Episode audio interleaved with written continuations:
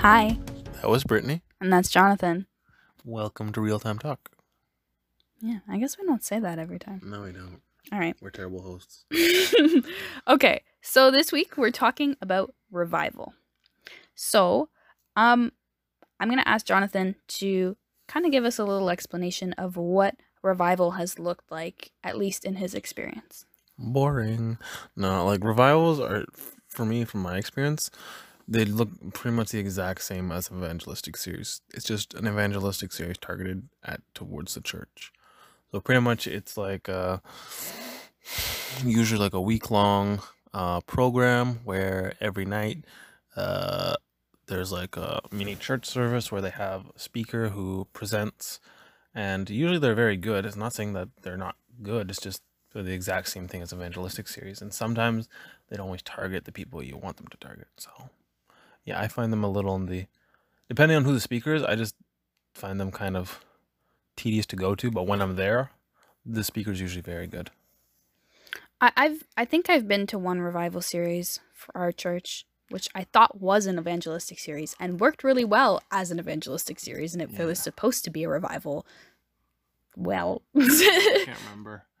I don't know, but um, I do. I've had I have been to evangelistic series, and I mean those are meant to um, reach people who are new to the faith, and revivals are supposed to be for people who have already been in the faith and to bring them back to the faith.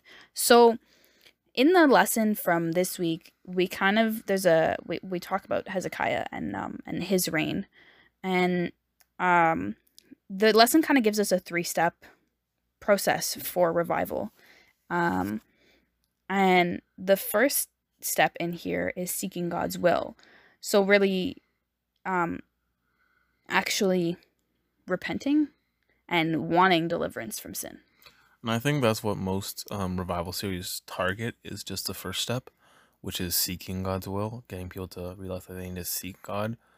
And that's great that you get a lot of people, you get the whole church to, you know, want to seek God's will, but what's the follow up after that? Because sometimes you'll have a revival series, everyone feels pumped at the very end, and then next Sabbath is just right back to the same old church service. So then the second step is is sacrifice. So doing away with the things that are halting your Christian walk. And I think that might be where the revival series are lacking because there is no follow-up to make sure that the people are not struggling or if they are struggling that they have the help that they need to remove the things that are stopping them from finding God again. Also like a lot of people when they hear like uh, sacrifice like you have to sacrifice um what's hol- holding you back from christ a lot of people think um of baptism of that's the sacrifice and for people who've already been baptized they don't think they have to sacrifice anything else and so that's when revival series kind of trips up because there's several people who don't believe in getting rebaptized um and i understand why but there has to be something where people can like i don't know visualize or you know uh physically see um the fact that they're sacrificing. And i remember one thing that we did in our South class was i got 12 rocks from home. Um they're decent sized rocks and i built a little altar and i cut out some little uh paper lambs and i had all the kids uh write the one thing that was holding them back from christ uh, on the on the lambs. We fold them in half. We put them on the rocks, and then I used a blowtorch and torched them. Honestly, the kids really enjoyed that. It, it gave them a visual aspect of I'm getting rid of this thing, and it's a commitment to getting rid of that thing stopping you from finding Christ, right? Mhm. And it wasn't like I read the papers either. It was it was a private paper that they had, and that they could actually physically see that it was like they were putting that on the altar to be sacrificed. Something like that is what revivals need. Maybe not bringing a giant torch into the church and start torching a bunch of paper lambs and then catch the church on fire, but you I think that's what sometimes revivals are missing that kind of another physical or visual symbol like baptism for people to actually say I am sacrificing this because not foot washing doesn't always um, get people in that mindset. Yeah, definitely.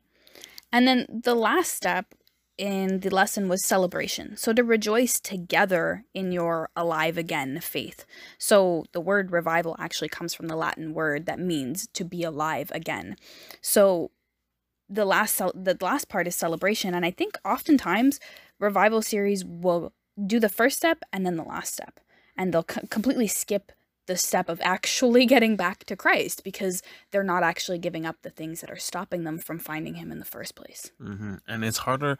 It, it sometimes can be harder for uh, large churches for to actually organize something where with the sacrifice part. And everyone loves a good celebration, but if you're just celebrating being the same old, same old, you literally have not accomplished anything, especially as a, a revival, and that's not what you're supposed to be doing. And I I think that the the sacrifice part might be a very personal part, but I think that it's very important for the church to have follow-ups because you know, even for evangelistic series, people get baptized, but then if there's no follow-up after the baptism, after your baptism is the hardest time because that's when the devil fights at you most because you've mm. just decided fully that you're going to give your life to Christ and he will fight you for it. And that's when he'll do it and at least in my experience, the church doesn't really follow up with you until like six months later and they're like how you doing great cool they don't they don't stick with you after your baptism Also, um, what was I gonna say? Uh, yeah, I remember what I was gonna say. It was that a lot of people think that follow up means sending an elder to go and talk to the person. That's not what follow up means. Okay. Yes, that works for some people, but what the church is forgetting, that doesn't work for everyone. That may only work for a third of the population because some people, as we know, there's visual, audio, and then there's hands-on people. All right. So if if a follow-up is audio, you're actually missing two thirds of the people. You're literally getting a failing grade. So you need to have a hands-on and a visual um, kind. You need to make sure you're catering to all kinds of people because not everyone wants an elder to show up and call them and say how they're doing and stuff like that. i mean personally i'd be like uh why are you calling me please don't Like, I'm sorry, I'm I, I got I got better things to do, like plan my next board proposal or something like that. Like I don't have time to sit down and chat with you about how I'm doing. honestly i would prefer like a letter in the mail that's Yeah. something physical that you can get and it's like wow okay they actually took the time to sit down and think about what they were going to write Exactly. So like there are different ways that you can follow up with people and like like even now when eh, during the quarantine you could have them submit like a a little video and like you have to keep, remember that you have to respect people's privacy. So like if they're like i'm sacrificing i don't know an addiction they'd be like i i'm sacrificing an addiction i had to god. They, and tell them you don't have to name your addiction unless you don't want to and have them like send in a video like i'm still doing strong keep praying for me like follow-ups like that. And then you could show them the church like this person needs prayer if the person wants it but there are different things that you can do and i don't think well i know our church isn't doing it but I think a lot of churches need to reconsider that thing, that they need to reconsider the sacrifice and the follow up. I mean, actually, I would I would very much like to receive feedback on what other churches are doing for revival series because I think it'd be really cool and maybe we could um, help our church with it from ideas that you guys have that you guys have gone through.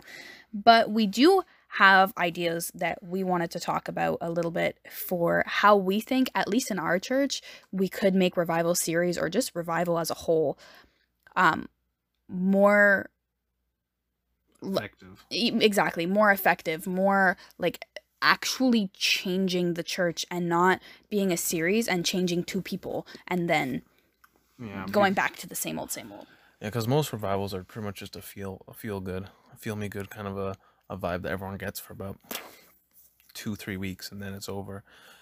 For us, we're th- what a revival series should be targeting is those who are going to be the next generation leaders of the church, because if you're going to get people to go back to how they used to be when they first met Christ, you're spending too much effort on someone who is not going to be here in the next 20 years, who won't be in a position to, who may not be in a position. I don't want to, like, I know a lot of people who are still like 80 and 90 and healthy, but like, they're not the they're not the leaders, the future leaders of the church. Stop spending so much time and money, you know, ministering to them when listen, kids are leaving the church because they're not getting the attention that they need and that they deserve.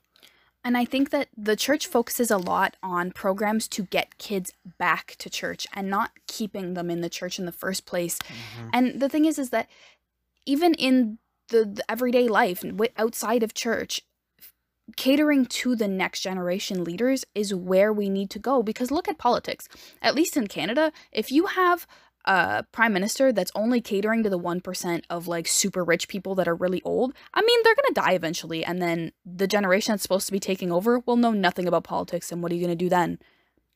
The church will die if there's no young people to take over. So. Instead, I mean, I'm not saying to not minister to the old people, Oh no, no. You need but to the minister to revival series needs to be should targeted. be catered to the next generation leaders. yeah it should always uh, uh, be targeted at them and like people try to do stuff for the kids but i feel like they're always going about the wrong way because i don't know why but like everyone just loves to preach and like i understand like you know you may enjoy preaching but not everyone likes to hear you preach most people don't like to hear you preach okay they want to hear what you're doing for them they want to see what you're doing for them because as we know christ catered for people's physical and mental needs before he ever catered to their spiritual needs. And so I think we're doing it in the in the reverse. We're trying to cater to people's spiritual needs and then try to cater to their mental and physical needs. And people are just like, I don't care about your spirituality. Yeah, and I mean the the whole preaching thing honestly for youth events, I think it works better if there's a preacher that's actually youth Yeah. because and and I've I've noticed it at least at our church when youth preach, you can see that they are terrified that word the words coming out of their mouth is going to offend the older older generation. And that sucks because I'm like people need to speak out because it's going to be their church soon. And if they don't speak up, then they're going to leave and this church is just going to crash and crumble. Yeah, facts. And I think that like you said like they they preach a lot, but what do youth want to do? They want to have fun and also love God at the same time and not relate God to uh, sitting in a pew and talking. But also, youth want to get out. Like whenever it's Global Youth Day, or whenever we have uh, an event that we host, which is uh, the Big Give, where we go out in the community and we get like uh, Christian radio to uh, play music and stuff. We offer free haircuts and it's like a free like giveaway to all those people where they can just shop for whatever they need and there's food and stuff. Like that's things that people want to get involved with. That's the follow up that people need after mm-hmm. a revival. After you have your revival series, you need a big event No, you're not a big event, but you need a you need events like that. Not one, but you need events like that to get people to realize, cool, you've said you're revived, you sacrifice, now go out there and do. Because faith without works is dead. And it's a it's a call to action where you're actually realizing that now your faith is revived and you are needed within your community. Because sometimes you're revived and then you're just like, "Oh, I'm just here to like put more names in your church book." You know, like i know for me when I started going to church, I was like, what are we doing? I want to go outside and help people. I want to go downtown and give sandwiches to all the homeless people. Like, let's do something that's Christ like and not church like. Exactly. And so that's what we need to focus the follow up for a revival series on so that people will after they get revived, after they sacrifice, they'll go to these events and then they'll realize, okay, this is what I need to keep doing, and then encourage them to do that. And that's what uh, elders and deacons and pastors should be following up on. How is your witnessing going? Like, did you enjoy this event? What do you think we could have changed?